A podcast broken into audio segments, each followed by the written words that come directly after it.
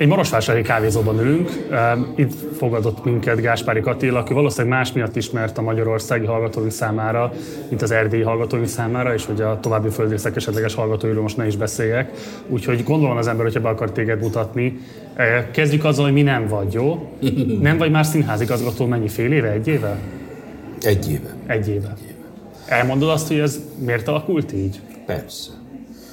Ugye a Marosvásárhelyi Nemzeti Színháznak voltál az igazgató Igen. két cikluson keresztül. Igen.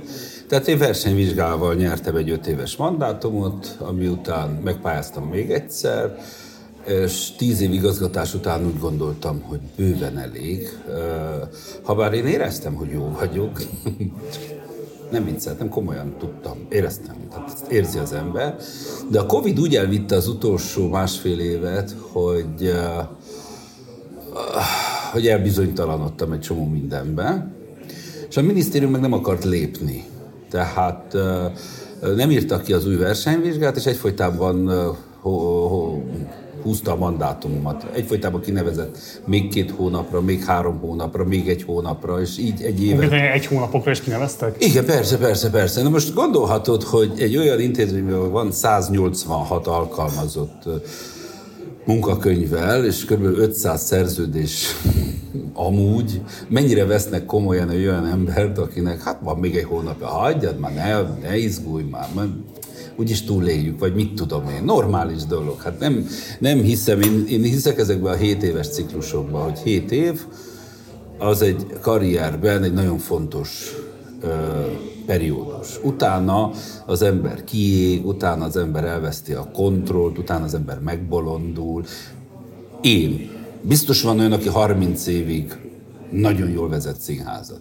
Ismerek olyat, aki 33 éve vezet színházat, saját bevallása szerint kiválóan, tehát világszínvonalúan. Én nem. Nem is nem messze Marosvásárhelytől.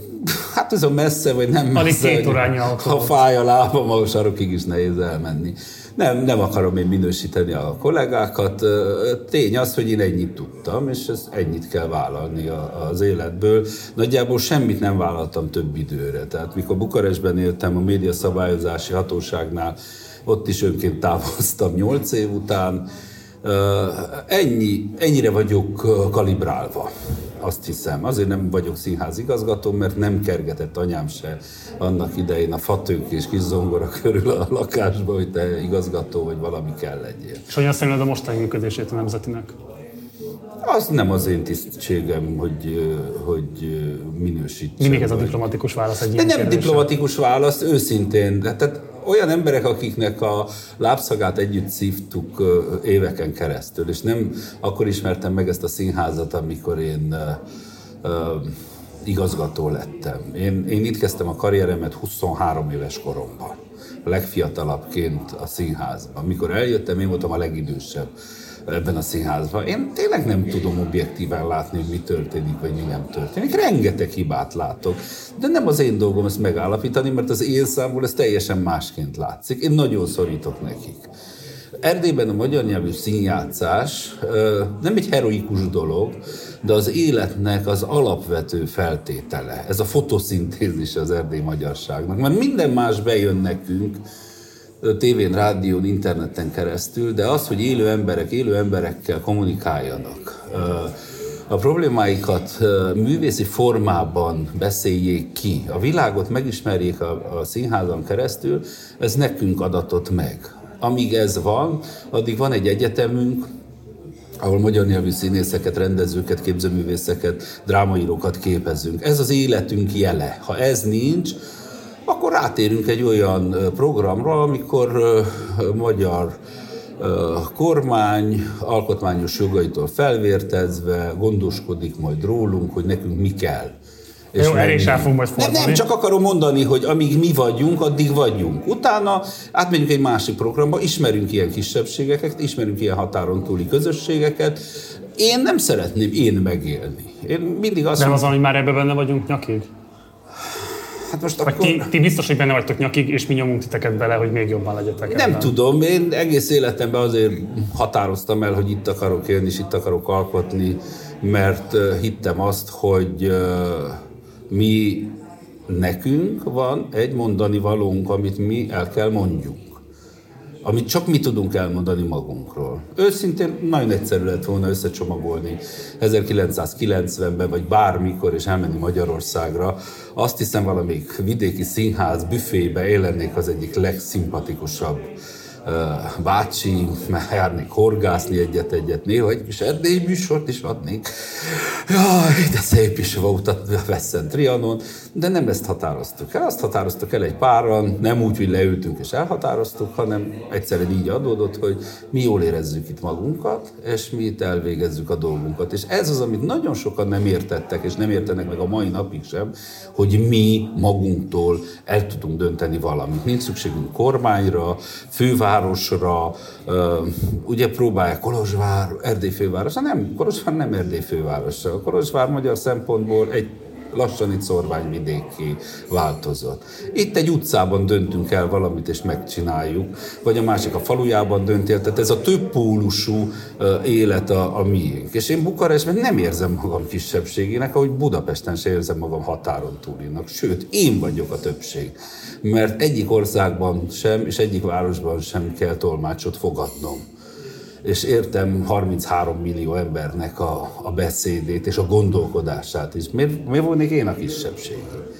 Nem kapkodtam soha egyetlen város. Most mit mond, most szídott engem? Most, most miért mondja, hogy Na, mindegy. Okay. Jó, ezt értem. Tegnap volt október 23-a, és ma reggel néztem több tudósítást is a tenapi napi budapesti, meg Budapesten kívüli eseményekről, és hát lesújtó képet mutatunk magunkról. Október 23-ának itt Marosvásárhely egyáltalán az erdélyi magyarság körében van bármilyen emlékezete? Most itt két kérdést érzek felvetésben. Az egyik az, hogy mi történik Magyarországon. Ez egy olyan ünnep Magyarországon, amivel soha semmit nem tudtak kezdeni, mit kezdeni.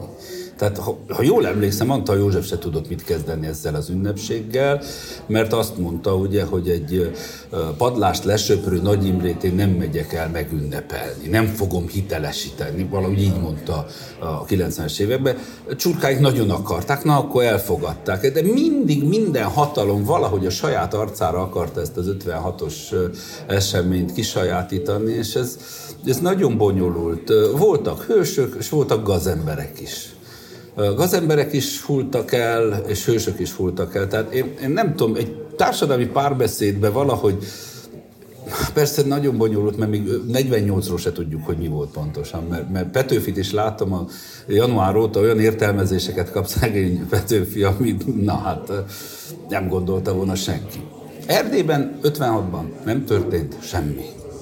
Illetve a magyarországi események hatására össze csinálta magát a román hatalom. Hát lett hatása ilyen szempontból. Hatása igen. volt. A Kolozsvári Egyetemen például. A Kolozsvári Egyetemen például, de a Temesvári Egyetemen is nagyon sok minden történt.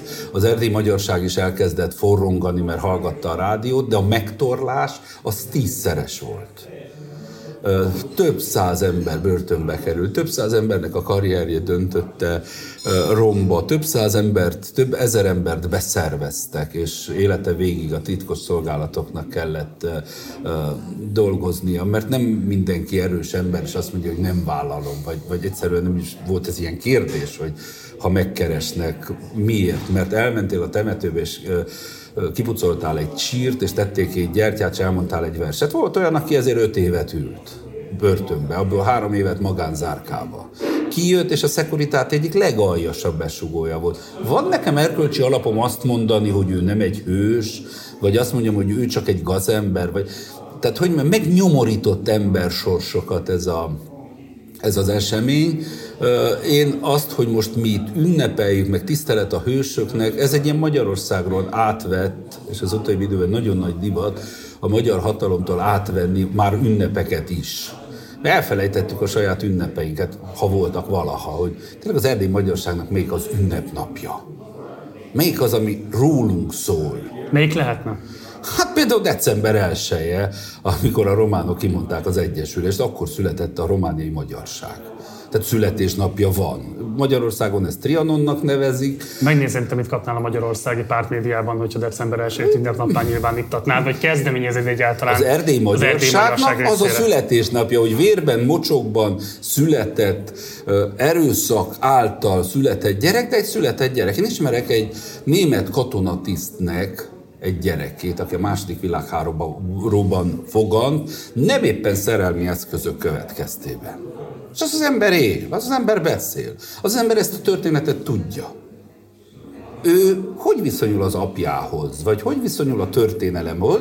Tehát ezek nagyon bonyolult kérdések. Én tudom, hogy a politika szeret nagyon egyszerű válaszokat keresni, dolgokra, és megértem a vágyát, mindenkinek megértem a vágyát, meg akarja érteni Isten, meg akarja érteni a halált, a betegséget. Sajnos mi itt sok, sok időnk volt az, arra, hogy gondolkozzunk és hogy olvassunk, és teljesen elbizonytalanított engem ez a dolog. De én azt hiszem, hogy egy ilyen napot nem szabad nekünk elfelejteni, ebből nekünk táplálkoznunk kell. Igen, megszülettünk. Lett romániai magyar irodalom, lett romániai magyar képzőművészet, lett romániai stb. stb. románi magyar minden, könyvkiadás, iskolák, egyetemek, színházak, tévé, rádió. Nem tudom, hogyha nem jön. Most, most persze butaságokat beszélek, lehet vitatkozni rajta. Ha nem jön Trianon, Sütő András, mennyire került volna be a közéletbe? mennyire került volna be egy Tamás Gáspár Miklós, hogy, hogy, hogy indult volna ki Kolozsvárról, ha Kolozsvár magyar marad, vagy Magyarországhoz marad, bocsánat, nem volt tiszta magyar Kolozsvár. Hogy változik ez a dolog? Nem tudjuk. De mivel mi leszakadtunk valahonnan, úgymond nem tartoztunk sehova, mi kigyúrtuk magunkból azokat az embereket, akik az összmagyarsághoz rengeteg értéket is tudtak hozzátenni. Ez egy hatalmas tanítói, egy hatalmas oktatási hálózatra épült rá, mert nem a semmiből lettek. Jártak iskolába, jártak napközibe, jártak egyetemre, és ott kifejlődtek. Nagyon tudok menni azzal, hogy a, nem tudom én, kollektív traumákból építeni emlékezett politikai gyakorlatokat, de akkor ebből a szempontból tök érdekes az a kérdés is, hogy a 90-es Fekete Márciusnak sincs igazából semmilyen típusú emlékezete, amennyire jól ismerem. Tehát például mit tudom, Puci Bélának van emlékszobra, vagy emléktáblája pontosabban Budapesten, a nyugati pályaudvaron. Tudtommal Marosvásárhelyen nincs, és nem tudom, hogy egyébként van-e bármilyen más típusú közös gyakorlat, vagy közös megemlékezés, bármilyen típusú kezdeményezés, mert megpróbálta volna ezt román-magyar közös, nem tudom, minimum már... Próbálkozások voltak, nagyon becsületes. Miért nem tudtak meg? Próbálkozások voltak, azért, mert nem, nem a valóságból uh, táplálkozik. Mert mindig valamilyen politikai érdek volt mögötte, vagy a legtöbb esetben. Tehát nálunk ma egy Petőfi ünnepséget sem tudsz uh, megvalósítani, ha nem egy politikai hatalom áll mögött. Egyszerűen nem kapsz engedélyt rá, vagy meg se fordul már senkinek a fejébe. Tehát annyira rátelepedett a politika mindenre. Van egy nagyon jó Mrozsak novella, évek óta nem jutott eszembe, úgyhogy lehet, hogy pontatlanul idézem, amikor kicsi úttörők meg akarnak egy nagy hősnek a sírját, meg akarják koszorúzni. És jön a rendőr, hogy hol az engedély. Hát milyen engedély, hogy még kéne engedély? Azért, mert csak úgy lehet megkoszorozni valakit, ha van engedély. De mi úgy tiszteljük ezt a bácsit, az iskolában tanultunk, hogy hoztunk egy virágszálat neki. De ezt nem lehet, mert nincs engedély.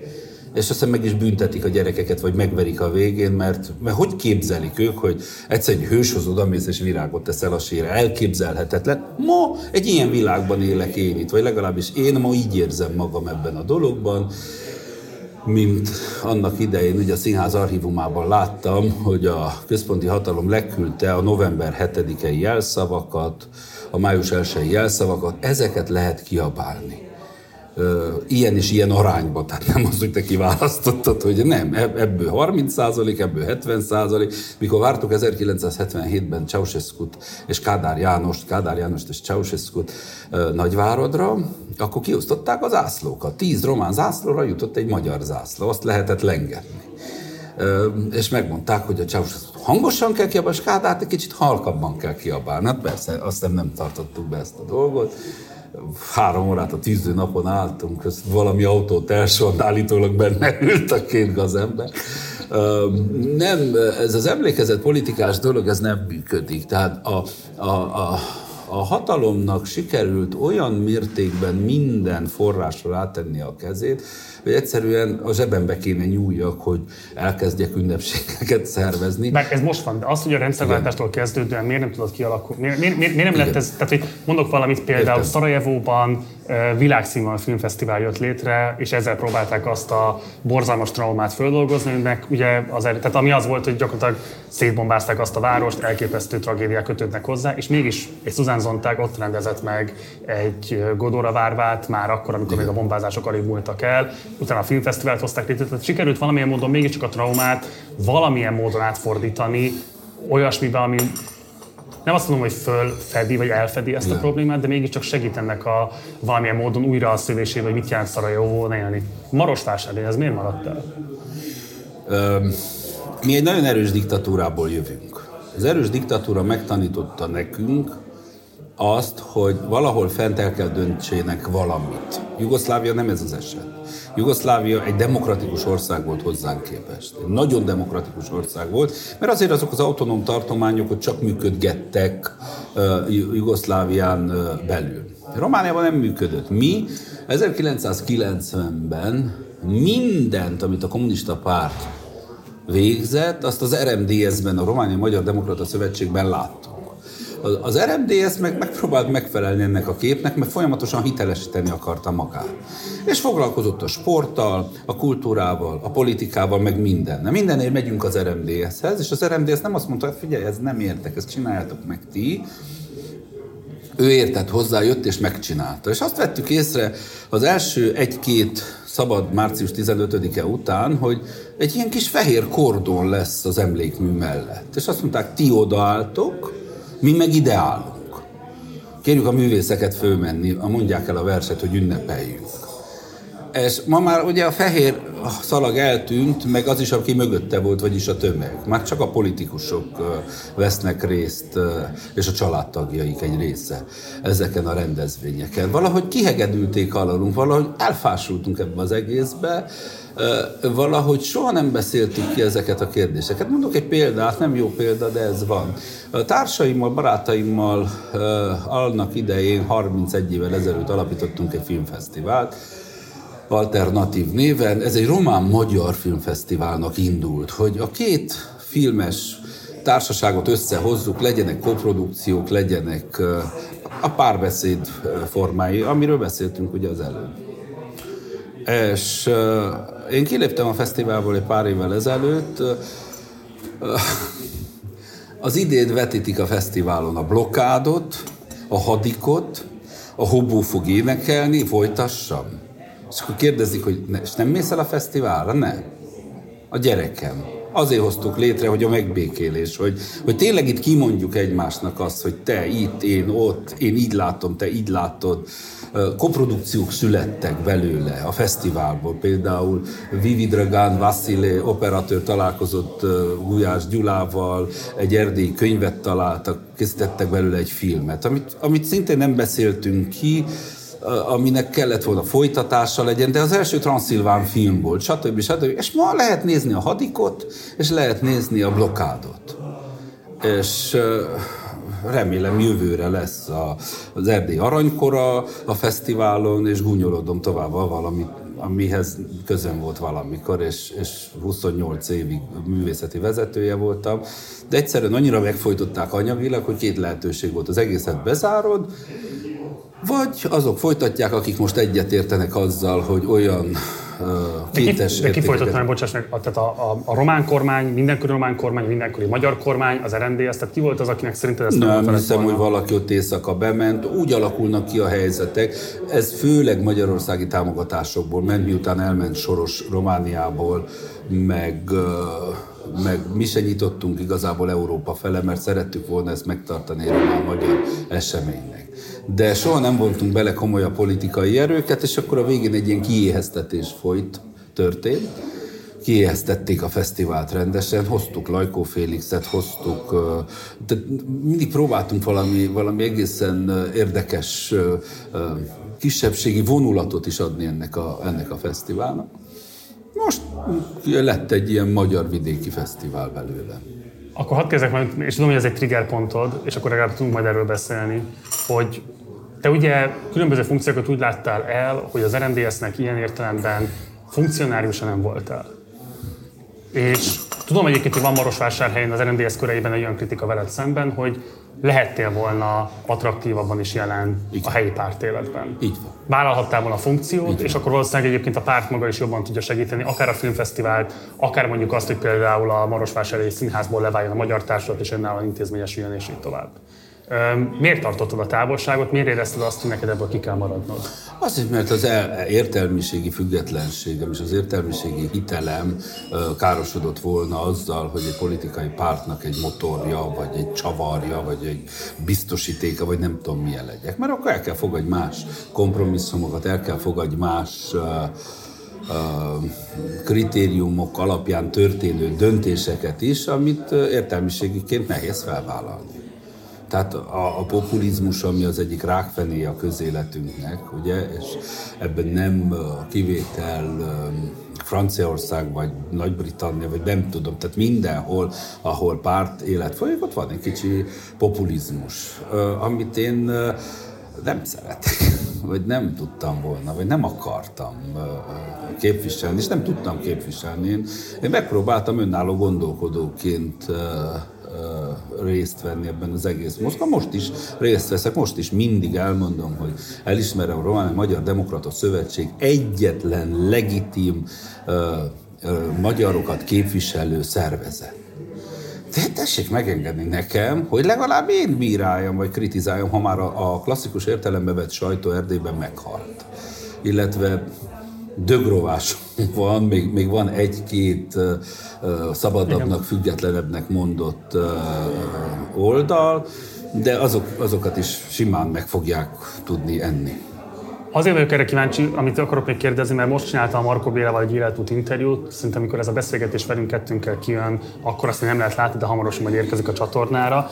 Na, és ott hosszan beszélgettünk arról, hogy igazából az RMDS az egy ilyen kulturális ernyőszervezet, az Erdély Magyarság parlamentje, vagy pedig párt és hosszan kérdeztem Markót arról, hogy miért maradt el azt, hogy igazából egy belső demokratikus élet legyen, amelyben ugye volt még olyan ötlet is, hogy kvázi egy ilyen kataszterbe összeírni a teljes erdélyi magyarságot, ők akkor belső szavazásokkal delegálhatnak az operatív és a politikai vezetésben embereket, tehát hogy gyakorlatilag kialakul egyfajta állam az államban. Szerinted, hogyha te ebbe szerepet vállaltál volna, nem tudott volna ez inkább kialakulni, mint hogy egyébként nem alakult ki, mert részben a kormányzati szerepállás, részben az egyéb tevékenységek teljesen elvitték az ehhez szükséges energiákat? Hát, szlovák származásúként egy családi mondást idéznék, a vótra nem ad. Nem, nem tudom. Nem tudom, hogy én sikerült volna-e valamit hozzátennem. Azt tudom, hogy a napközi óta egy megosztó személyiség vagyok. Tehát a napköziben, mikor beléptem három éves koromban, az egyik fele a csoportnak nagyon szeretett, a másik fele meg zsigerből elutasított. Az ilyen emberek nem menjenek pár politikusnak, vagy szövetségi politikusnak. De túlságosan individualista, vagy azt mondod? Hát ezt is mondták rám párszor. Én nem, nem, azt kérdezem, hogy te mit mondasz magadra. Én nem, nem, én egyszerűen csak egy kritikus szem vagyok, vagy, vagy az akarok lenni, vagy ezt a figurát játszom. Hogy mondjam, mindig, mindig van helye a jobbnak, mindig, mindig lehet még feljebb, mindig lehet még, még... Tehát az én kedvencem, nem kártyázom, mert akkor, akkor már biztos eljátszottam volna mindent. Tehát 19-re lapot húzni. Na annak van valami értelme. Az, tudod, hogy csak egy lap jöhet be és az bejön, akkor az megvan. Én nem tudok megállni, hogy jaj, akkor mi is kaptunk egy kis részt. Mondok egy példát, mikor a, a Román ORTT-be kerültem, akkor nagyon gyengén álltak, a, akkor még nagy divat volt kereskedelmi rádiókat indítani. És akkor Erdélybe pár ö, társaság úgy gondolta, hogy itt az idő, hogy legyen Nagyváradon, Kolozsváron, Szatmáron, önálló magyar nyelvű rádió. És felvetettem a kollégáimnak, hogy milyen jó volna. Hát, hogy, de hogy képzelem én ezt? Hát ők megnézték az arányszámokat. Hát Nagyváradon, mit tudom én, akkor volt 35-40 százalék a magyar. Hát csináljunk egy olyan rádiót, hogy ott 40 százalék a magyar. És akkor nagyon felháborodottan elmagyaráztam nekik, de értsétek meg, én reggeltől estig magyar vagyok. Most, akkor veletek beszélgetek, és magyar vagyok. Éjszaka lefekszem, magyar vagy. Magyarul álmodom. Én nem 40%-ban vagyok magyar, én reggeltől estig magyar vagyok. És akkor hogy el is csodálkoztak rajta, hogy tényleg, de hát, de hát de akkor én radikális vagy. Nem vagyok radikális, elmondtam nektek. Mondjuk ezt Heller Ágnestől tanultam, amikor neki azt mondták, hogy ő zsidó származás. Azt mondta, hogy én zsidó származás? Nem vagyok zsidó származás, én zsidó vagyok. Reggeltől estig zsidó, nem származás kérdése. Na és ezt, ezt, a, ezt a tanulást konvertáltam át Bukarestbe, és megértették. És azt is megértették, hogy tíz román rádió működik Nagyváradon, és lesz egy tizenegyedik, akkor az miért ne legyen magyar, elvégre nem vesz reklámot a román rádióktól. Nekik az volt a logikájuk. Én megpróbáltam empatikusan az ő logikájukkal aztán gondolkodni, és akkor így lett Kolozsváron és egy Paprika Rádió nevezetű reggeltől estig magyar rádió, egy 11 tagú grémiumból én egyedül meg tudtam győzni a többi kollégát, vagyis a többséget, mert mindenki nem, hogy jó, legyen a magyaroknak egy rádió a Kolozsváron. Mondom, figyeljetek ide, elvehetjük tőlük, vagy nem adhattunk neki. Jön az internet, és mindenki magyar rádiót fog hallgatni az interneten keresztül, amit te már nem fogsz tudni szabályozni.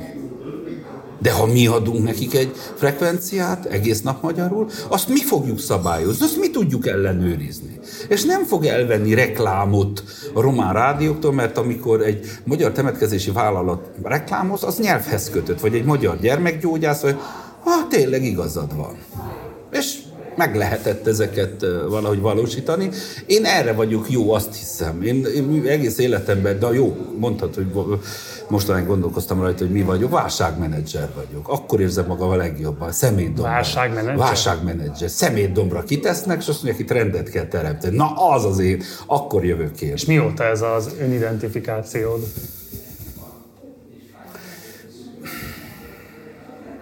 1990-ben, 1990-ben 24 éves voltam, és kollégáim megszavaztak a színházban szakszervezeti vezetőnek, hogy a színészek jogaiért, stb. stb. Azt hiszem azóta.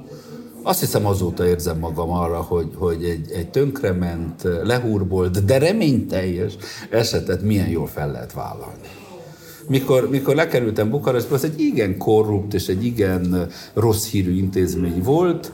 Én öt év után felmérések alapján a, az ortodox egyház, a hadsereg után a harmadik legnagyobb bizalmi faktorra rendelkező intézmény volt az Országos Rádiós Televíziós Társaság Romániában mert kialakítottuk az imidzsét, mert átláthatóvá tettük, mert döntései transzparensen történtek, stb. stb. Amikor az egyetemet megválasztottak a kollégáim rektornak, nem az RMDS választott meg, de biztos vagyok benne, ha az RMDS nem akarta volna, akkor nem lettem volna rektor ezen az egyetemen. Mert mindenhol vannak emberek, valahol úgyis meg tudják akadályozni. Ez nálunk így működik, vagy így működött akkor. Ma már remény sincs arra, hogy egy magyar rektor legyen egy román állami egyetemen. Hát egy eléggé lehurbolt kicsi intézmény volt, valahogy túlélt minden, szerencsésen. Jó állapotban volt, de nem a legjobb állapotban. Úgy hívták, hogy Színművészeti Egyetem. Az én négy évem alatt átváltozott művészeti egyetemé, beindult egy csomó új szak, egy rengeteg külföldi hallgató jött el ide, európai pénzek jöttek, építkezések folytak, nagyon szerettem, imádtam kitakarítani, imádtam emberekkel elbeszélgetni, hogy miért vannak, hogy vannak. Aztán jött a színház, a színházat azért vállaltam, vagyis mente, én akartam, nem vállaltam, én akartam színházigazgató lenni. Akkor már az RMDS nagy ellenkezésére, mert azt mondták, hogy jól csinálod azt az egyetemet, maradj inkább ott, az biztos. Mondtam, ne, ne hülyeskedjetek. Hát nem jönnek a hallgatók felvételizni, mert, mert rossz a színház, mert rossz előadásaink vannak. Igen, de hát ott 73 óta nem volt magyar igazgató, hát Román Nemzeti Színház. Nem fognak elfogadni. Tessék, ha most nem fogadnak el, akkor soha. És lementem Bukarestbe versenyvizsgázni, tényleg ismertek a tévékből és a rádiókból, és románul sajnos pont olyan vehemens vagyok, mint magyarul. Úgyhogy nem kellett bemutatkozzam ott nekik, hogy tetszik tudni, arra gondoltam, állok egyik lábról a másikra.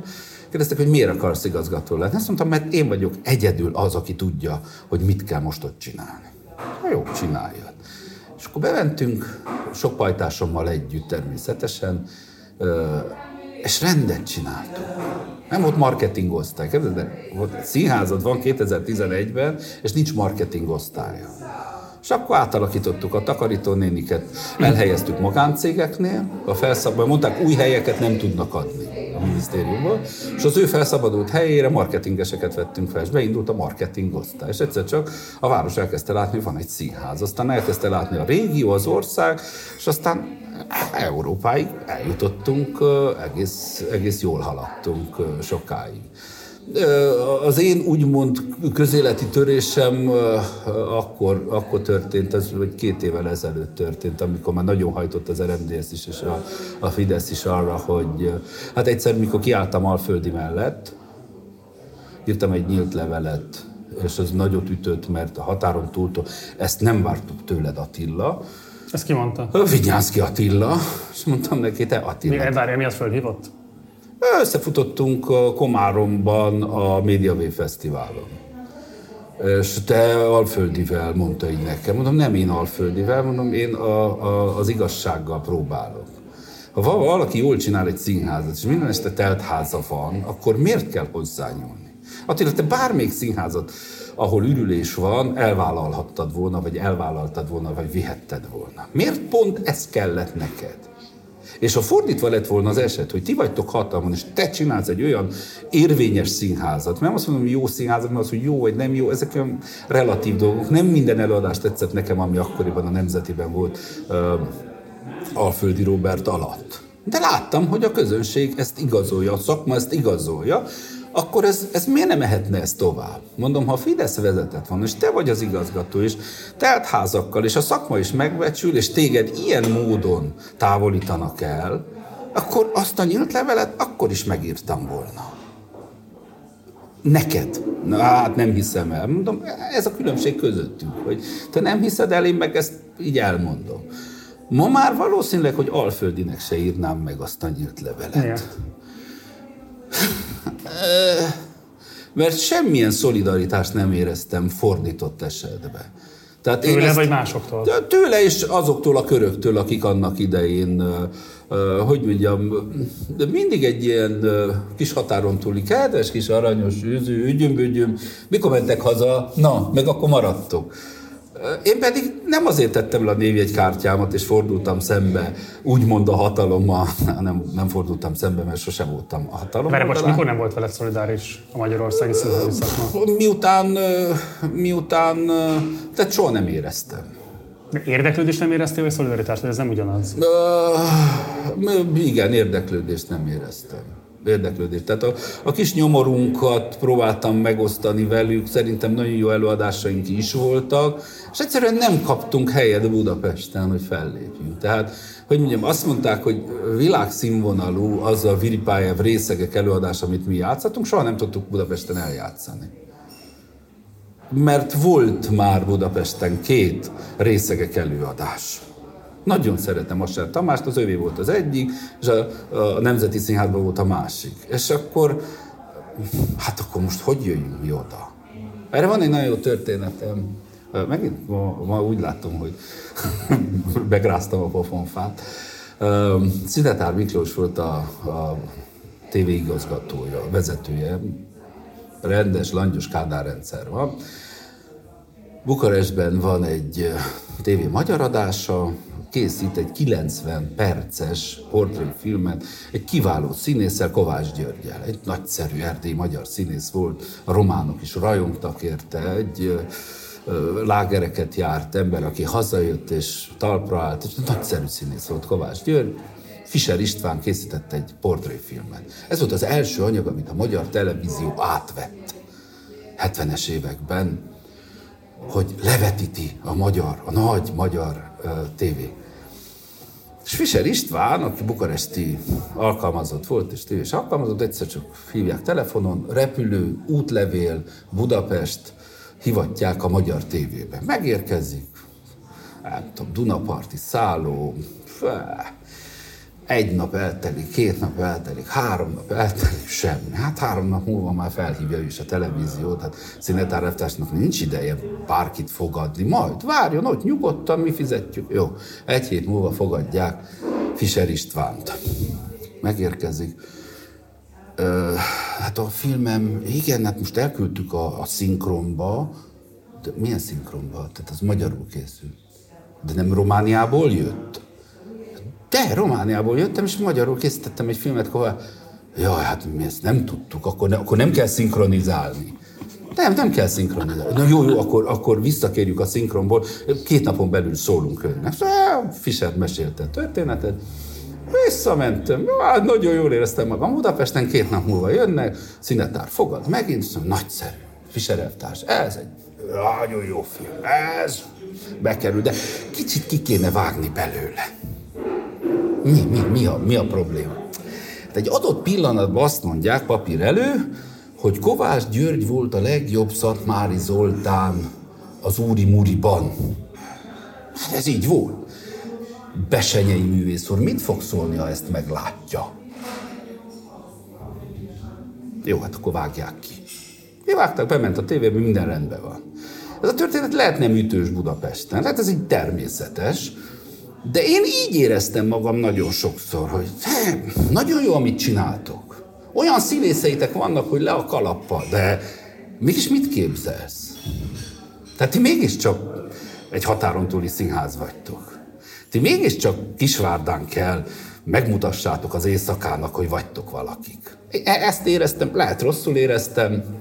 De most, hogyha már Vityánszkival ilyen viszonyban voltam, miért nem vetetted fel neki valaha, hogy mondjuk Budapesten miért nem tartanak mondjuk vendégjátékokat, akár a Nemzetiben, akár bármelyik másik Mert színházban? büszke ember vagyok. Büszke ember vagyok. Én szeretek elbújni, hogy megtaláljanak. Hát, hogy az úgy nehéz Attila. Figyelj, megtaláltál. Ismerjük egymást 30 éve. Több. 32 éve ismerjük mi ketten egymást. Én néztem a karrieredet, többször ott tartottam, felhívjalak, hogy valamit mondjak neked, és mindig megálltam. Azt mondtam, nem, ez most nem az én dolgom. Ha én lennék híres és nyerekbe, akkor biztos felhívnálak, és, és segít, nem segítség, nem segítségre van szó. Én hívhatnál fel? Felhívtalak, persze, de, de szakmai kérdésekben. De miért ne? Azért, mert úgy éreztem, hogy a társulat rengeteget dolgozott. De, bocs, ezt értem, hát ezt mondom. Hát A már csak azért is, mert fantasztikusan dolgozott, és én azt vártam, hogy engem fölfedezzenek. Nem engem, a társulatot, nem engem. Uh, Itt, uh, itt ez magától működik valaha is. nem tudom, én így szerettem, én így tanultam a népmesékben, én népmeséken nevelkedtem. De az ember nem szól, Én- akkor soha nem én a leg... De én azt hiszem, hogy szóltunk, mert a, a kritikák, meg, meg kritikusok jöttek, azokat hívtuk, és egész jókat írtak rólunk.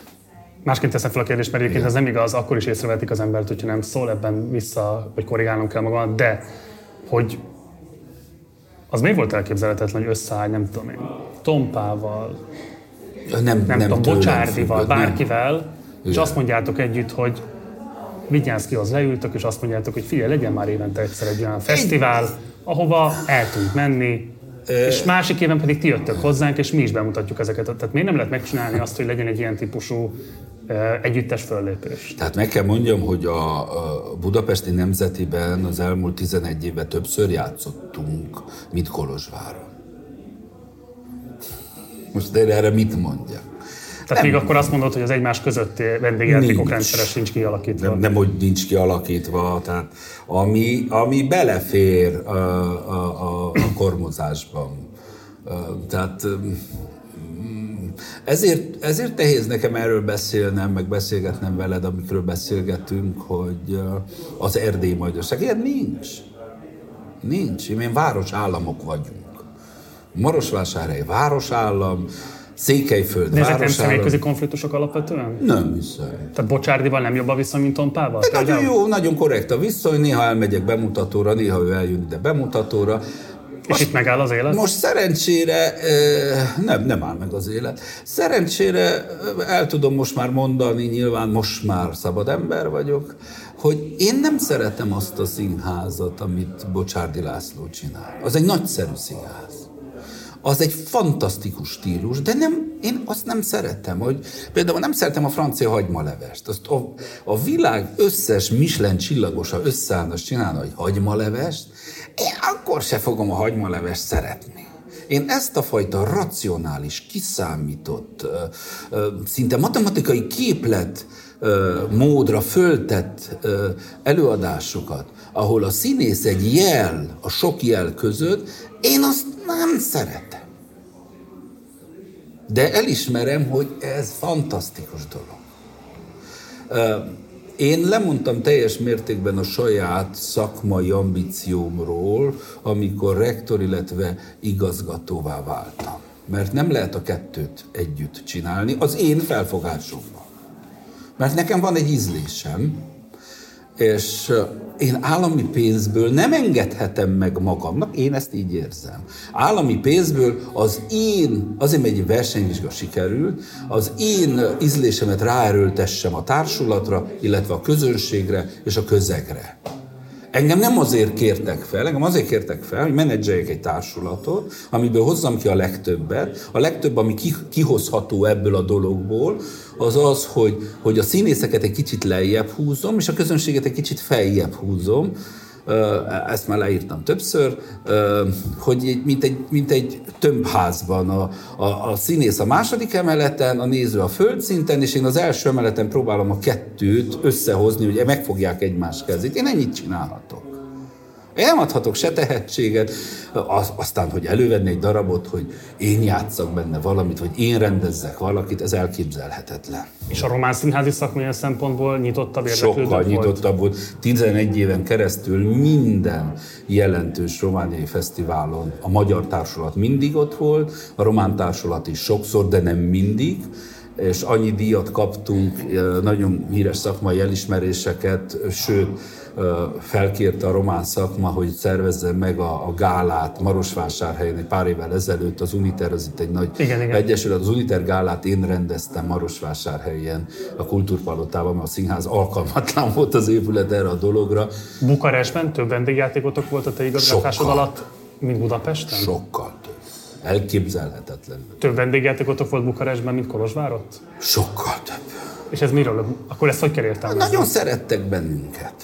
Nagyon szerettek bennünket. Az az igazság, hogy szerencsénk volt Rado Afrimmal, aki egy nagyon befutott és nagyon kedvelt rendező, a szakmai körökben is, meg a közösség köreiben is, és, és a román szakon nagyon szerettem, amikor valami vegyest játszottunk. Tehát egy román rendező rendez egy magyar színházban vagy amikor egy román szöveget teszel fel egy magyar színházba. De aztán volt olyan, ami, ami nem ilyen volt, és akkor is ott voltunk. Tehát Fehér Balázs Benő kollégánk, a legjobb színészi alakítás díjára volt felterjesztve. Egy év után, miután Romániában játszott. Tehát azt se lehet mondani, mint az Oscarnál, hogy négyszer jelölték, ötödjére megkapja. Fehér Balázs bennükről azt se tudták, hogy ki, de olyan erős volt a társulat már, és a színház, és a brand, hogy, hogy jelölt volt Hát és a Benni Magyarországon meg nem boldogul, igen. De boldogul, prima primissima díjas volt valamikor,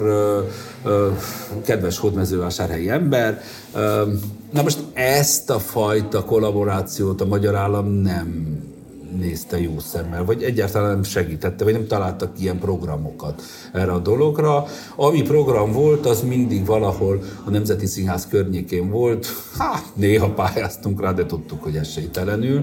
Sőt, amikor megtudtuk azt, hogy mindegyik színház Kolozsvár, Vásárhely, Kolozsvár, Sepsiszentgyörgy mindenki ilyen százmilliós magyar adományokat kapott, akkor se kaptunk semmit. Segíts meg megértem, hogy mi Igen. hiányzik a te meglátásod szerint abban a vonatkozásban. Na, tehát, hogy én azt szoktam mindig mondani, kicsit leegyszerűsítve, hogy szerintem Trianon azért egy tragédiája Magyarországnak, mert egy multietnikus nemzet Igen. monoetnikussá vált, kvázi Igen. monoetnikussá vált, Igen és ez iszonyatosan mértékben elbutított bennünket, nekem ez az alapvető meggyőződésem.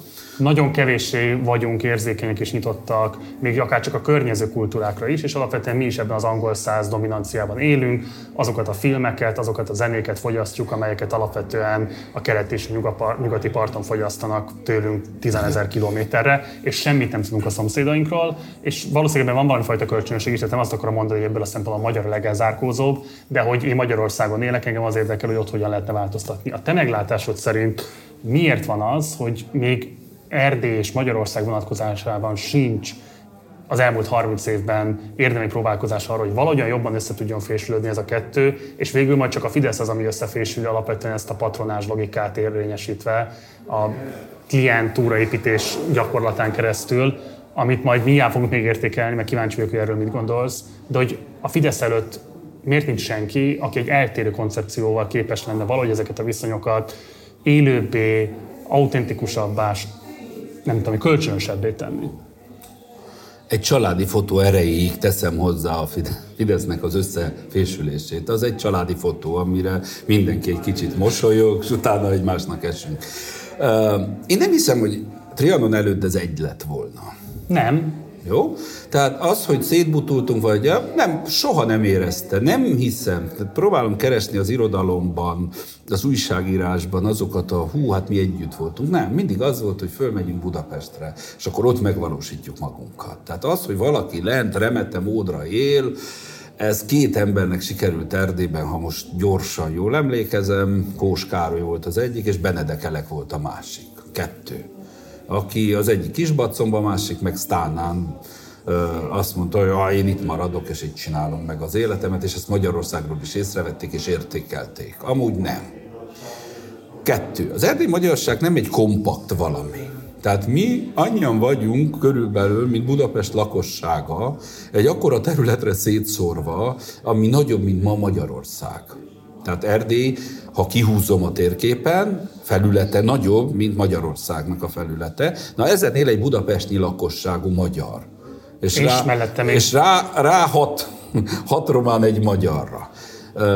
Úgyhogy ez az egyik dolog. Van, ahol románt életükben nem láttak, pedig Romániában élnek. Ő nem látja az én kínlódásaimat. Nem érti, hogy én miért szólalok meg néha románul. Ha őt akar megfelelni... De most nem érti a magyarországi magyar, vagy az erdélyi Nem, az erdélyi magyar sem. De a magyarországi magyar sem érti. A magyarországi magyar soha nem értette ezt a dolgot. A legkedvesebb írásaim egyike nem olyan kedves, csak szoktam kacagni rajta. Vas Albertnek van 1942-es kis filippikája egy kolozsvári labban, hogy a MÁV olyan alkalmazottakat hozott Kolozsvár, akik nem ismerik Erdélyt. És valami vonatjegyet kér, és nem tudnak neki adni, mert nem tudják, az hol van.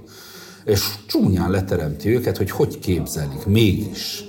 Eljöttek ide Erdélybe, és még arra sincs kedvük, hogy idejük, türelmük, tudásuk, hogy, hogy hol vannak. Na, hát akkor mi, miről beszélünk? Nagyapám azt mondta, borzalmas volt a 40-44 között. Mindenkit kitettek állami hivatalból, aki 20-tól 40-ig kihúzta valahogy. Mert azok árulók, azok ott... Igen, bocs, csak ezt hadd fejez, ide hadd kössek be valamit, mert ez abszolút nem ismert Magyarországon ez a történet. Ja, amikor megtörtént tudom. a visszacsatolás Erdélynek, Igen, bocs, akkor a horti rendszer a teljes erdélyi hivatalnoki gárdát lecserélte, mert nem bízott az erdélyi magyarokban, Abszolút. és hozta a sajátjait, akit viszont az erdélyi magyarok nem fogadtak el. Pontosan erről van szó, hogy ez a fajta feszültség akkor megkezdődött akkor már a Vas megyélyek, meg a Duna, mert általában ezt mondták a, a, az öreg rokonaim, hogy ilyen Dunántúli embereket hoztak, akik életükben nem láttak mást, mint magyart. És egyszerűen megalázták azt, aki nem tudta kifejezni magát rendesen magyarul. Van egy kedves filmrendező ismerősöm, Bukarestben él, elég jól beszél magyarul, mert magyar vidékről származik, úgy hívják, hogy Radu Igazság és őt igaz, ez a vezeték ez a hogy igazság. És őt Ignátnak hívták, ez az Ignác román megfelelő, egy román-görög katolikus család volt, valahol a határ mentén. És ugye bejött a magyar világ, és azt mondták, ha itt akarsz maradni és dolgozni akarsz, magyar nevet kell neked adjunk. És az apukája, vagy a nagyapja, azt hiszem, hát kicsit berugott, mert nagyon szarul érezte magát ahhoz, hogy, hogy hát most ő magyar nevet kell választani. Semmi baja nincs a magyarokkal, de azért mégiscsak egy román ember. És részegen elment a közjegyzőhöz, és mind magyarázta neki, hogy az az igazság, hogy. És ez, ez nem igazság. És, és olyan ideges lett a közjegyző, hogy beírta neki névnek, hogy igazság. És úgy lett a család neve igazság. És amikor visszajöttek a románok, meg meg lehetett volna változtatni vissza a nevet, ez egy nagyszerű képzőmű, ez egy ilyen Salvador Dali típusú ító, ez, ez nagyon jó név nekem Bukarestbe, hogy Radu Igazság. És ő Radu Igazság néven fut, és azért a bélyeget hordja magával végig, hogy minket egyszer még a nevünkről is le akartak alázni. Na most rengeteg románnak van rengeteg ilyen története. Rengeteg erdély magyarnak van rengeteg ilyen története. Sose beszéltük ki őket. Soha nem tárgyaltuk meg őket. Egyetlen magyar kormányzás 1990-től 2023. október 24-éig nem gondolta végig azt, hogy mi, az erdély magyarság, egy demokratikusan választott krémje, nem én, ők, el tudja dönteni, neki mi kell, és mi nem kell. És te Budapestre elviszed a számlát. És ott átnézik, megbeszélik, és azt mondják, figyelj, ezt tudjuk támogatni, ezt nem tudjuk támogatni. Hanem mindig azt hitték, hogy mi, ők tudják, hogy nekünk mire van szükségünk. És akkor jöttek és segítettek. Van egy nagyon jó történetem, még ha belefér atya, kicsi székelyföldi település. Ott készült egy film, 89 előtt valami hollandok fölvették, részeg atyafiak elmondják, hogy Ceausescu gazember, ez Ceausescu korszakban van. Kikerül a felvétel Magyarországra, könyörögnek, hogy nem mutassák be, Krudinák Alajos végig úgy dönt, hogy bemutatja, Persze másnap kiszáll a szekuritáti ezekhez a székely atyafiakhoz, hogy hogy mondtátok, hogy Hitler kettő, Ceausescu-ra, stb. stb. Vegzálják őket, a családtagjaikat. Na végre jön a felszabadulás. Ugye a rendszerváltás Romániában 1990 forradalom által elkergetik Ceausescu-t, kivégzik. Hollandok úgy érzik, hogy sárosak ebben a történetben, és elmennek atyára barátkozni de haragudjatok, hogy ez a film bekerült, nektek rosszat okoztunk. De ha már itt vagyunk, felmérjük a falunak a problémáit. És holland módra felmondják a falu problémáit. Egy olyan falu, ahol az átlag életkor akkor olyan 60 év volt. És arra a megállapításra jutnak, hogy keveset sportolnak az atyaiak. Ha nincsenek sport lehetőségeik, mert nem lehet kapni sportfelszerelést, Hazamennek, és gyógyszert. Hazamennek, jön két teherautó. Az egyikben gyógyszer van, a másikban sportfelszerelés. Jó, most túlzol. Nem túlzok. Duna TV-s barátaim mesélték el, és a korondi orvos, Kozma Gábor. Ö, Küldtek, nem tudom, tollasütőt, kosárlap. Mondom tovább. Eltelik három-négy év, megalakul a Duna TV, elmegy hagyomány gyűjteni.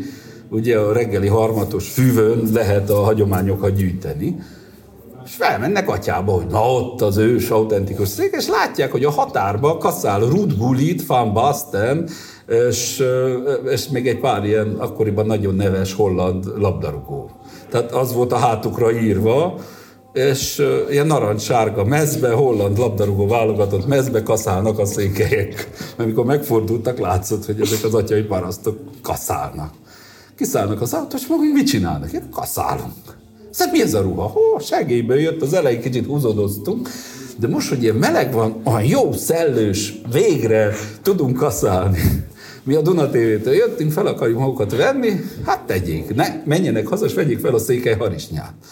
Mert az egyik azt mondta, hogy vegye fel maga, pályék bele a maga töke. Ö, ami, ez a történet nagyon jó, arról szól, hogy a modernizáció nem azért nem történt meg, nem azért nem vette le a székely nadrágot, mert ő őrizte a hagyományt, mert nem volt más. És abban a pillanatban, hogy megkapta az alternatívát hozzá, egy, egy jó kicsi Adidas nadrágba, ahol a nemi szerve végre kicsit szellőzött, akkor ő nem akarja visszavenni ezt a székely ruhát. Ő nem azért jár ki a budiba, a, falu, az, az utca, a, kert végébe, mert az olyan jó kis hagyományos fabudis dongnak a legyek, mint a tótékba, hanem mert nincs más, mert nincs bevezetve a víz. Ha bevezetik a vizet, akkor végre nem fog kimenni a, nem tudom, hogy érted -e, hogy, hogy Erdélybe ez a fajta modernizáció hiánya vezet néha oda, hogy mi, mi, a erdélyi magyarok, minden, ami Budapestről jön, az szent és jó. Azt mi mind el kell fogadjuk, mi meg akarunk nekik felelni. Hagyományt akartok, fölvesszük. Kell táncoljunk, énekeljünk, este megtanuljuk a malonyaiból az összest, és reggel táncolunk nektek, és énekelünk, mert ti ezt akarjátok. És ezt a hazugságot görgetjük magunk elő. Markó Béla alatt azért nagyon keményen a mindenkori magyar hatalomnak beszólt az RMD-hez, hogy figyelj, ez nem így megy, ez nem úgy megy, ez így le... És volt olyan hatalom, amelyik hallgatott is rá. Én emlékszem, amikor tanügyi kérdéseket lehetett megbeszélni magyar Bálinttal. Azt hiszem nem lett belőle semmi, de legalább leült a, a professzorokkal, és végighallgatta. És, és Pálinkás József alatt megszületett a, a Magyar Tudományos Akadémia külbizottsága. Tehát valamik történtek Az elmúlt 11 évben semmi nem történik, valamit kitalálnak Magyarországon, ami nekik jó, és akkor elhozzák nekünk. Tehát ha összeszámolom, hogy nagy, nagy, nagyszerű dolog, hogy stadionokat építettek Erdélybe. Nagyszerű dolog. De mégis azt hiszem, hogy az identitás első számú letéteményese ö, a kultúra. És nem épült semmi kulturális szinten, nem csináltunk semmi. És, és hallgattunk. És aki másként gondolkodott, azt kinyírtuk. Például két évvel ezelőtt Márki Zaj Péter, akit én nem ismertem, azt mondta, hogy szeretne Erdélybe jönni, szétnézni. És megüzenték neki, majd ha megnyeri, jöhet ide. Én nagyon felháborodtam. Ki neki? Keleme Hunor. Én nagyon felháborodtam ezen a dolgon, mert ilyet nem mondhatsz. Tehát Erdély mindig arról volt híres, hogy befogad bárkit, meghallgat, megfelelően nem hát a legkisebb 2018 után teljesen egyértelmű volt, hogy ez az RMDS ez már nem az a egyenlő távolság, egyenlő közösség Jó, politikája, én, hanem én, mint részese ennek, a, ennek a társadalomnak és mint szavazója ennek a, a szövetségnek, azért elmondhatom, hogy én ezzel fel vagyok háborodva. Azt elmondhatod, de miért nem vagy tagja, hogy akkor ezen alakíts és formál? Hát mert akkor megyek és akkor ott szavaznak le. Én megkerestem Márki Zaj Pétert, elhívtam, mert én nem vagyok senki, de akarja, zsebregodok kézzel, végsétálhatunk a város. Most végsétáltunk Marosvásárhelyen, végsétáltunk Kolozsváron, közönség találkozója volt Kolozsváron, elment Sütő András sírját meg akarta látogatni, Jak sírját meg akarta látogatni, ott két idősebb hölgy a temetőbot ordítozott rá, nem tudom, áruló, áruló, oda ment hozzá, mi a baj, hölgyeim? Nem tudtak mondani semmit. És végig Na, én attól kezdve lettem teljesen kiátkozott ebből a, ebből a társadalomból, hogy én már gyurcsányista voltam, lettem, nem tudom micsoda, Mandiner lőtt ezerrel, egyértelmű volt, hogy ne próbálkozzam semmi többel. Holott én csak azt akartam bebizonyítani nem csak Márkizai Péternek, hanem a több, nem vagyok magyar állampolgár, tehát még szavaz, szavazati jogom sincs, hogy ide bármikor el lehet jönni szabadon. Nem tudom, titok nem, de szerintem nem titok. Bajnai Gordon Erdélyben nyaralt a nyáron. Beszéltünk, zsebregünk kézzel végigsétáltunk a vásárhelyi főtéren, elmentünk a kultúrpalotába, megnéztük, elmentünk a telekiték a könyvtárába, megnézte, kezet fogtunk, az emberek csak álltak, nézték, annyi szeretet sugárzott rá az emberek részéről. És valószínűleg ők Fidesz szavazók, vagy nem. Tehát, hogy ez egy nagyon bonyolult kérdés. De senki magyar hatalom nem tudta pontosan kezelni a maga módján, hogy, hogy, hogy vagy hülyének nézték, csecsemőnek, Ez vagy világos. pedig azt mondták, hogy mi olyan liberálisak vagyunk, azt csináltok, amit akartok. Ez világos, de arra mit gondolsz, hogy azzal, hogy az RMDS alapvetően ugye nem világnézeti alapon szerveződő párt volt, hanem etnikai, kulturális alapon szervezett párt volt, ez szerinted nem előlegezte meg azt, amit végül egyébként a Fidesz tudott dominálni, hogy gyakorlatilag abban tartotta az erdélyi magyarságot, hogy egy virtuális összmagyarságnak mindig is a részei voltak, és erre azért alapvetően nagyon könnyen tudott a 2010 utáni Fidesz ráépülni, és pénzzel, befolyással, hatalommal kialakítani azokat a viszonyokat, amelyek végül egyébként ezt az egész virtuális összmagyarság koncepciót az ő malmára hajtja az összes vizet, ami elérhető. Most az RMDS-ben, amíg működött a belső demokrácia... Azt meddig számítod? Hát az ugye Markó... Tehát 11-es elnök 11 előtt, előtt, előtt, előtt. Az nagy, nagy érdekes volt. Platformok voltak. Hát de most, nem működtek, pont ez a kritika a Markóval Igen, szemben. de Markó... Markó Ezt ő maga is elismeri. Igen, de Markó elkövette azt a hibát, hogy nem ideológiai alapon jöttek létre ezek a platformok. Ő azt mondta, hogy belül erre nem volt érdeklődés. Uh, igen, mert hogy mondjam, ő egy egyszemélyes vezetést, határozott egyszemélyes vezetést gyakorolt, és aki alatta volt, az másként látta a dolgot. Mondok egy példát. Volt mondjuk egy liberális frakció, volt egy kereszténydemokrata frakció, és volt egy marosvásárhelyi frakció. Ha, az mi? A Novum Forum Siculorum, az az volt, hogy az úgynevezett baloldaliak nem mertek baloldaliak lenni, és azért kineveztek egy ilyen platformot. És akkor még volt két regionális platform, és amikor összekevered a, az almát a körtével, abban nem lesz soha cseresznye pálinka. És ott nem volt határozott, hogy azt mondja, hogy ez ide, ez oda. A második probléma, amikor belülről látták, hogy az akaratokat a fideszesek nem tudják átvinni, és itt rengeteg gazdasági érdek volt. Miért akarja a Fidesz? Mit akar a Fidesz Erdélybe? Hát pénzt. Hát mit akarjon?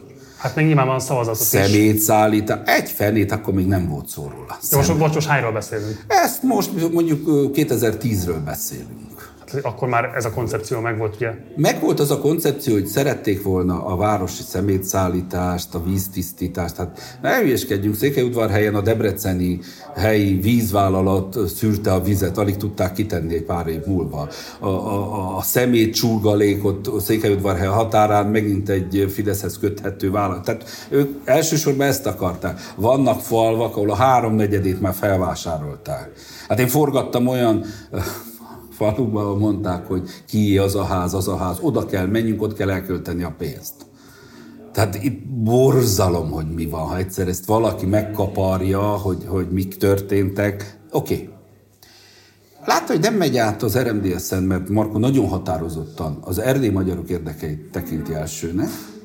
Azt csinálta, hogy létrehozott egy magyar pártot Erdélybe. Az magyarországi pénzekből jött létre, ezt mindenki tudja az köthető egy fideszes politikushoz, azt hiszem, hogy német Zsolthoz.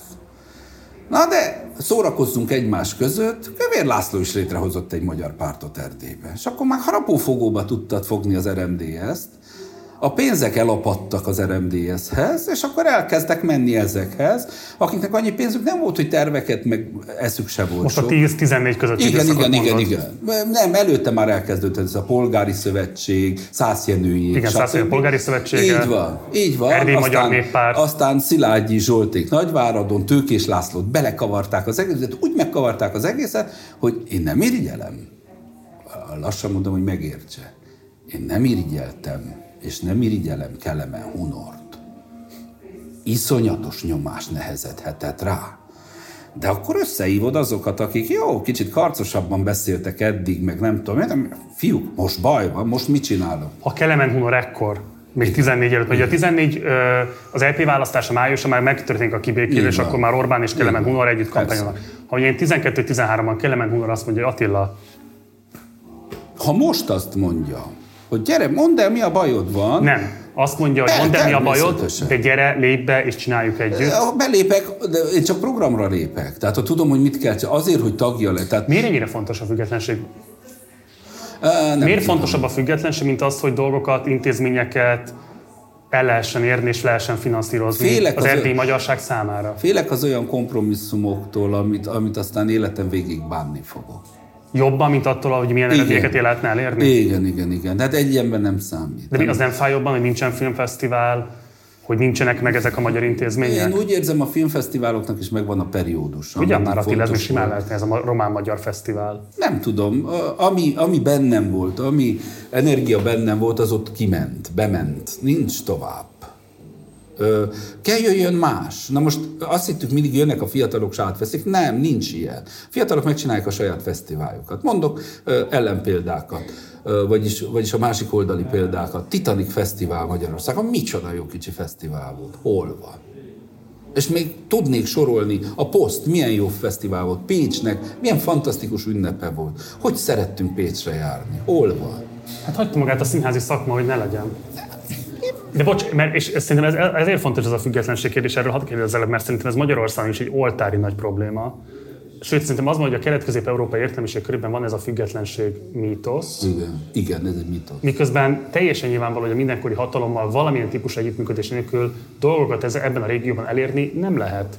Tehát most például mondjuk egy nagyon szélsőséges példát, a budapesti színházigazgatók nyilvánvalóan azért birtokolják azokat a székeket még, mert nem lettek átadva ezek az intézmények az államnak, és nem a Fidesz nevezi ki az igazgatókat, de nem kérdés, hogy nagyon fedik rá a fogukat, és amint lesz egy még élesebb gazdasági válság, és mondjuk erre kényszerül a fővárosi önkormányzat, akkor ezeket oda fogja adni, oda kényszerül majd adni. Én mélyebbre megyek. Valamilyen típusú együttműködés, az a kérdés, hogy ezt mennyire transzparensen lehet csinálni, mennyire lehet demokratikusan csinálni, tehát önmagában a hatalommal való együttműködés az miért egy ennyire piszkos dolog a szemedben?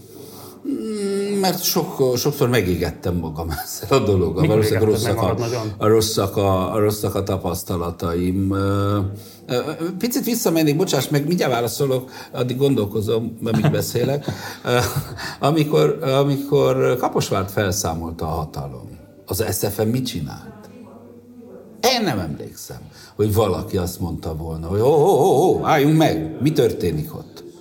Hát ezek a kollégáink ott az oktatást felszámolják, semmiféle szolidaritás nem Igen, volt. Akkor miért le, várja el? Lehet eleve azzal védeni, hogy azt a Babarci László a saját szakmai ambíciói miatt hozta létre, és egyébként gondolták azt az eszefések, hogy egy Magyarország méretű országban teljesen felesleges kettős Mohácsi János hányszor rendezett a, a Katona József színházban? Ez egy releváns kritika.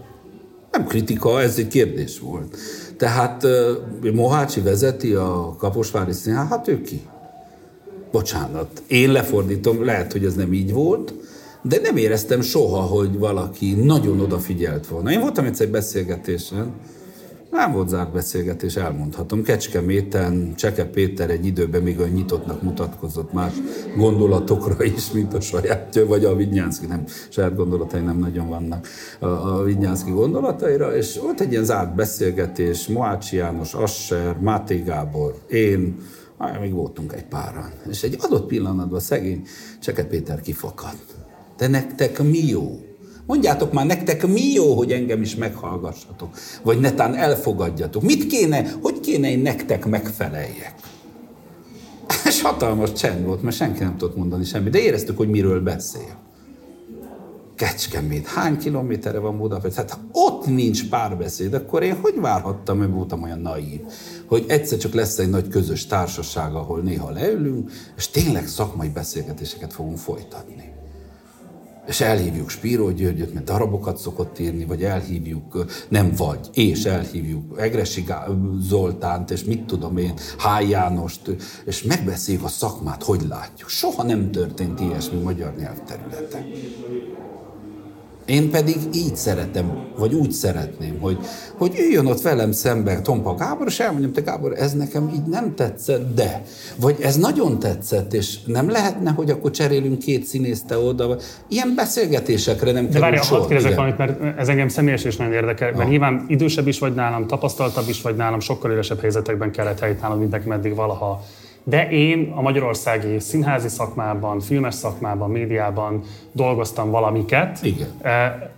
Én mindenhol rettenetesen elvadult állapotokat látok. Abban az értelemben, hogy van-e belső szakmai nyilvánosság vagy sem, mindenkinek megvan az indoka arra, hogy miért ne érdeklődjön a másik iránt, mindenkinek megvan az indoka arra, hogy milyen sérelmek miatt megalapozott az ő távolságtartása. És éppen ezért azt gondolom, hogy az a kérdés, nem az a kérdés, hogy milyen indokaink vannak arra, hogy miért nem veszünk részt ilyesmikben, hanem hogy mindezzel együtt vagy kezdeményezünk és teszünk ebbe energiát, az önérzetünket lejjebb csavarjuk, vagy pedig ezeken semmilyen módon nem fog változtatni olyan emberi akarat, ami számunkra kedves, hanem majd jön egy olyan hatalmi helyzet, amikor azt mondja, hogy szép csak köztünk, aztán csókolom, majd én elrendezem azokat a viszonyokat, amiket ti nem voltatok képesek az önérzetetek miatt demokratikusan elrendezni.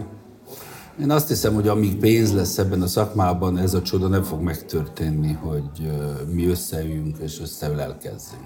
Nem összeülelkezzünk. Tehát rengeteg nagyon hiteles színészt szeretek, és amikor látom, hogy valamelyik kereskedelmi csatornán este letolja a naciát, és mutogatja a popsiát pénzért, valamilyen szitkomba, meg nem tudom akkor egyszerűen azt mondom, meg is írtam ezt, hogy, hogy ma vajon Major Tamás melyikben játsza? A TV2 játszana, vagy, a, vagy az RTL klubban? Az is lehet vezetni. Ezt mondták a barátaim is, hogy figyelj, nem kínálták meg, nem tudhatod. De én mindig azt hittem. Nem kérdés, hogy Major Tamás egy magasabb nívójú pártkáder volt, mint Vigyánszki Attila. Mm, de a, hát de a, szerintem de a, az, hát az, amit mit Fej-fej mellett van. Hát most elvetemültségben nyilván egyébként Major akár lehet, hogy súlyosabb bűnök is terhelik őt, mint Vigyánszki Attilát, majd megtudjuk a történetet. Ezek érdekes kérdések. De az, hogy mondjuk intellektusban a világszínházzal kapcsolatos tájékozottságát iránt Brechtet fordított. Igen, tudom, tudom, és nem csak. Ő eljött Erdélybe, rendezett Kolozsváron, játszott Kolozsváron, abszolút partnernek tekintette Kolozsvárt, Major Tamás abban csúnya-csúnya rendszerben. Jó, de visszatérve erre a dologra, én azt érzem ma, hogy a pénz diktál minden. De mindig is az diktált. Kapitalista én, viszonyok én, közepette. Én pedig azt hiszem, hogy ö, művészként és színészként, színészként és művészként ö, nem csak az a feladatom, hogy kritika nélkül eljátszok egy szerepet, hanem én megválasztom azt, hogy ide megyek, vagy oda megyek. Ezt nem csinálom meg, ezt megcsinálom. Nincs kényszer hatás alatt kellett játszak az elkurtukba, vagy micsoda, hogy hívták azt a, azt a filmet. Volt ilyen?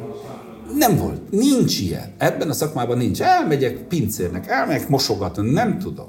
Megtanultam metszeni ez alatt az egy év alatt, fa meccéssel is tudok foglalkozni. Innentől kezdve megint szabadnak érzem magam.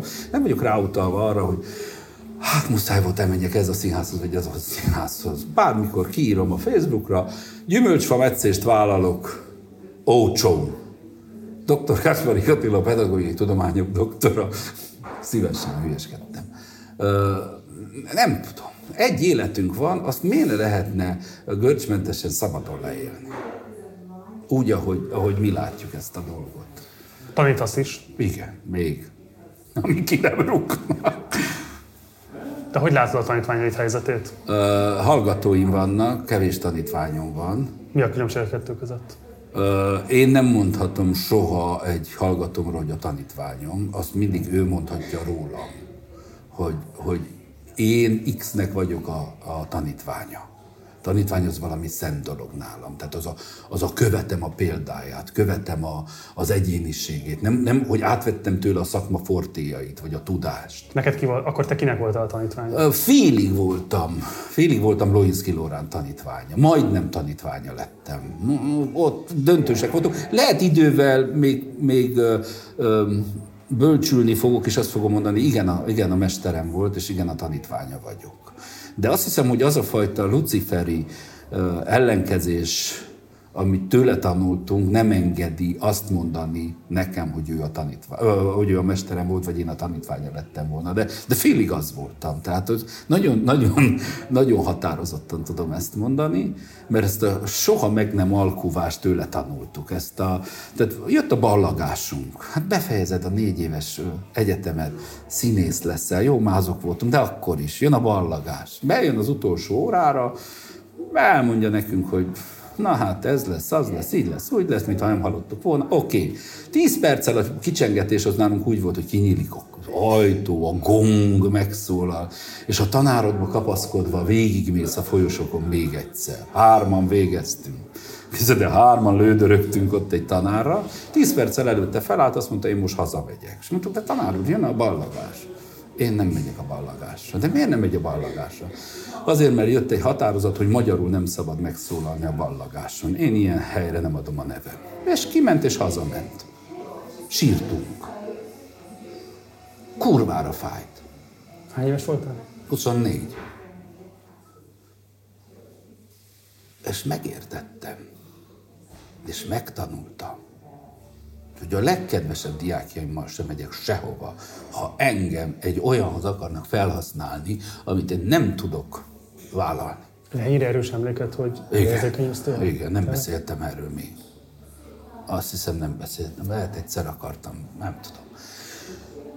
De az nagyon megerősített bennünket.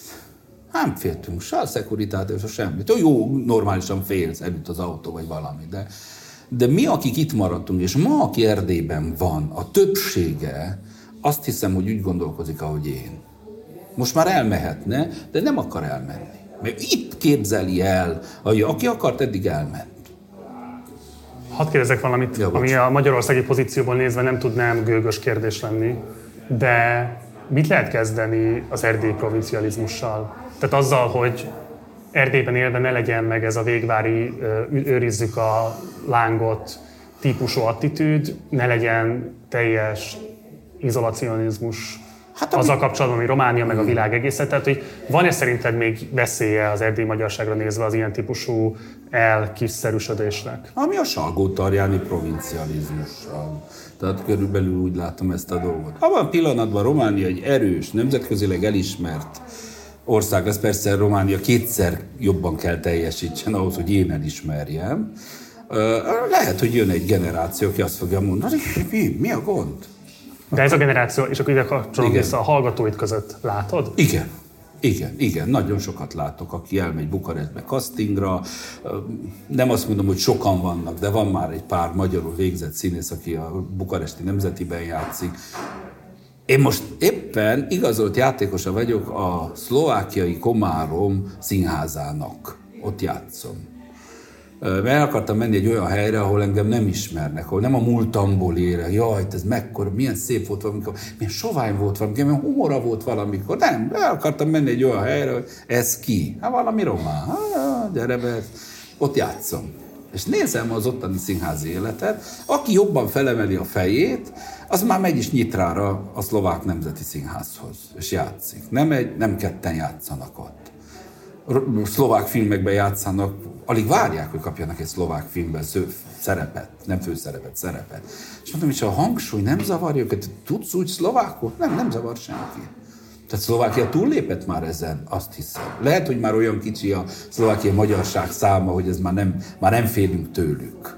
De látom, hogy harmóniában attól ő magyar maradt. Attól ő magyarul beszél a gyerekével, mert nyitrán él, de ott van szakmai kihívás számára.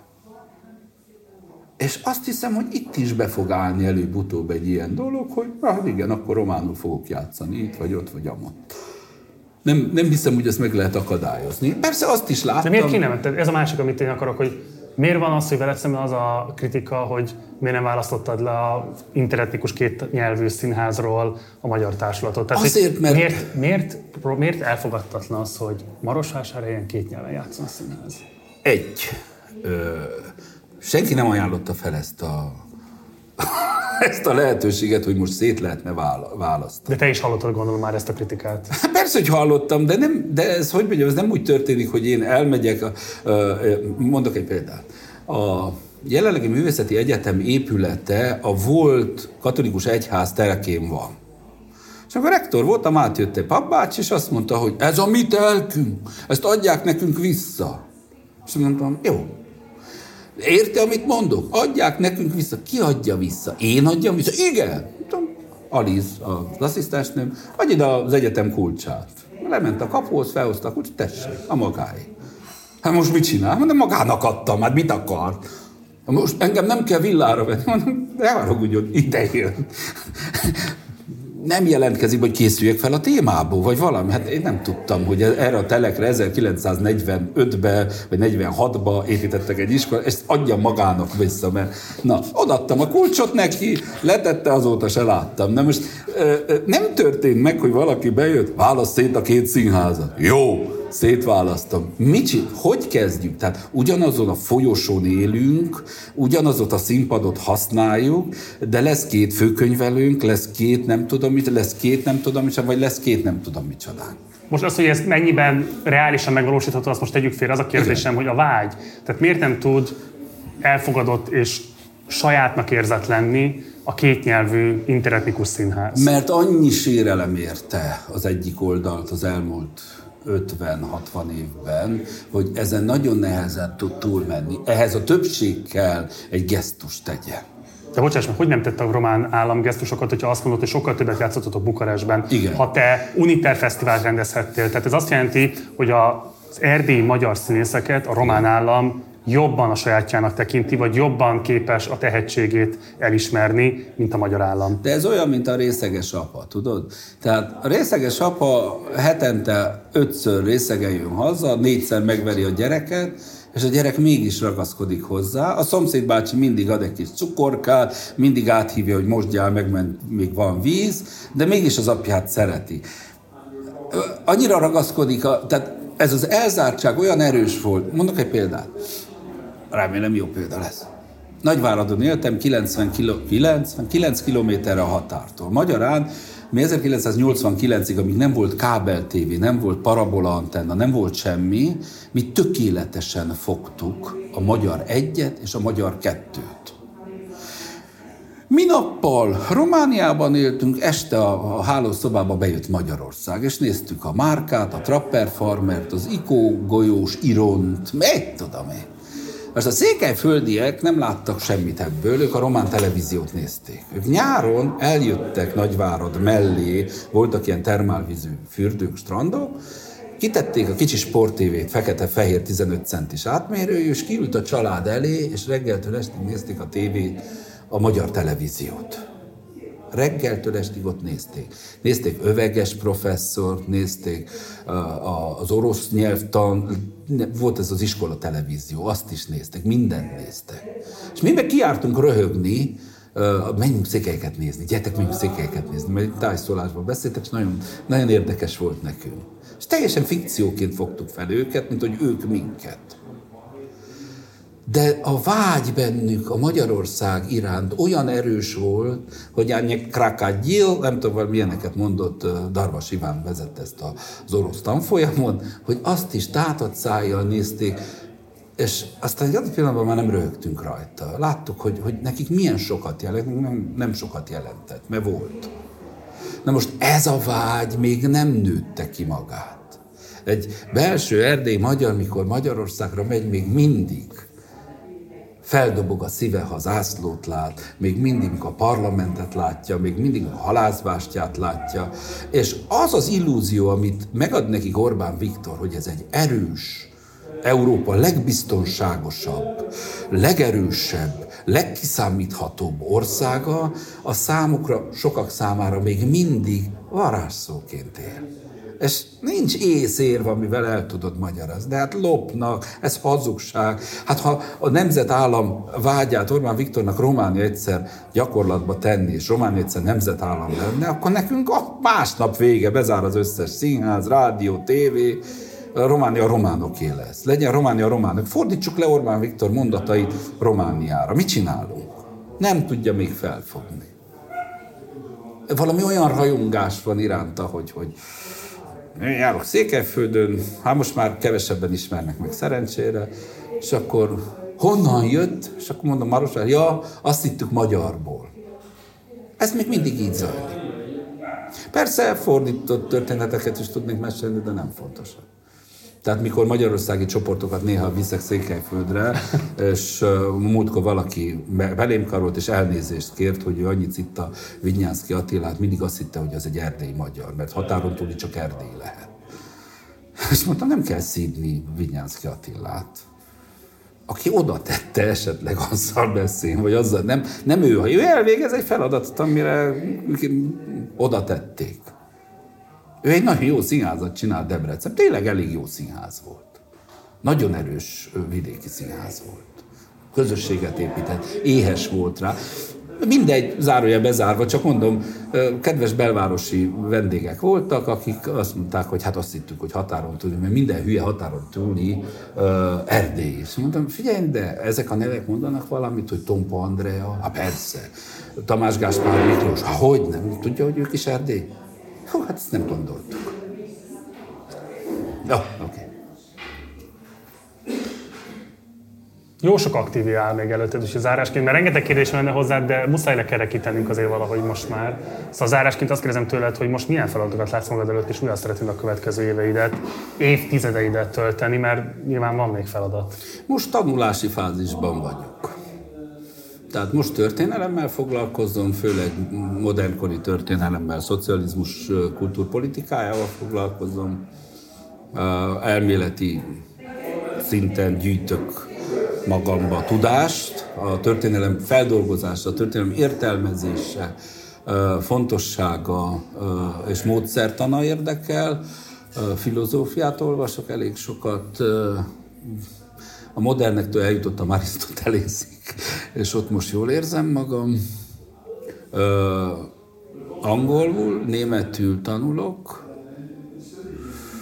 De mire készülsz? Tehát akkor ez Semmire. azt jelzi, hogy vannak még ambícióid? Semmire. Semmire. Egyszerűen úgy érzem, hogy intellektuálisan kicsit lenulláztam magam a sok vezetői funkcióval. Mert az emberből elvesz. Mindig gyorsan dönteni kell, és és még megbánni sincs időd, amikor kell a következő döntést hozni. Ez kiüríti az embert, ez, ez, ez elfogy az ember ebbe a dologba, paranoiássá válik. De film, színház, muzsika Semmi, nyitott vagyok. Még? Nagyon. De igazából a média érdekelne, de még nem volt bátorságom bele, belevágni. Még nem, nem tudom, tehát annyira jól csináljátok és rajtad kívül még ketten, hárman, négyen, ami biztos sokan, csak ami eljutott hozzám, hogy hát, ha így nem tudod csinálni, akkor miért csinált? Nagy, nagyszerű média dolgokat látok, és külföldön is, és, és ezek olyan jó dolgok. De utazom sokat, tehát azt hiszem, hogy Erdélyben most már nagyon nem maradt falu, ahova nem mentem el, és nem ültem legalább három-négy órá, minimum. Tehát elmentem Szászvidékre, elmentem Románvidékre, hát nem ismertem ismertem persze, de nem annyira, hogy, hogy most megengedhettem magamnak, hogy, hogy jó kedvemből vegyem a térképet és centiről centire bejárjam. Néha eljárok Hollandiába, néha eljárok Hollandiába, a lányom ott dolgozik az Utrechti Egyetemen, oda bemegyek, megnézem, hogy működik az Utrechti Egyetem, nézem a tanárokat, beszélgetek velük, nagyszerűen csinálják az oktatást. Nem tudom, nagyon jól érzem magam azzal, hogy, hogy, hogy készülök valamire, és biztos vagyok benne, hogy egyszerű kisétálunk a kávézóba, és a sarkon megszólít az a valami, és azt mondja, hogy figyelj, nincs kedvem? De kedvem van. Vagy nincs. Nem tudom. Gáspári Katilla, Erdély válságmenedzser, romániai magyar válságmenedzser, a hallgatók döntsék el, hogy melyik jelző miért adekvát Attila személyét illetően. Azt gondolom, hogy ehhez kaptak elég szempontot tőled az elmúlt közel két órában. Köszi, jó volt veled beszélgetni.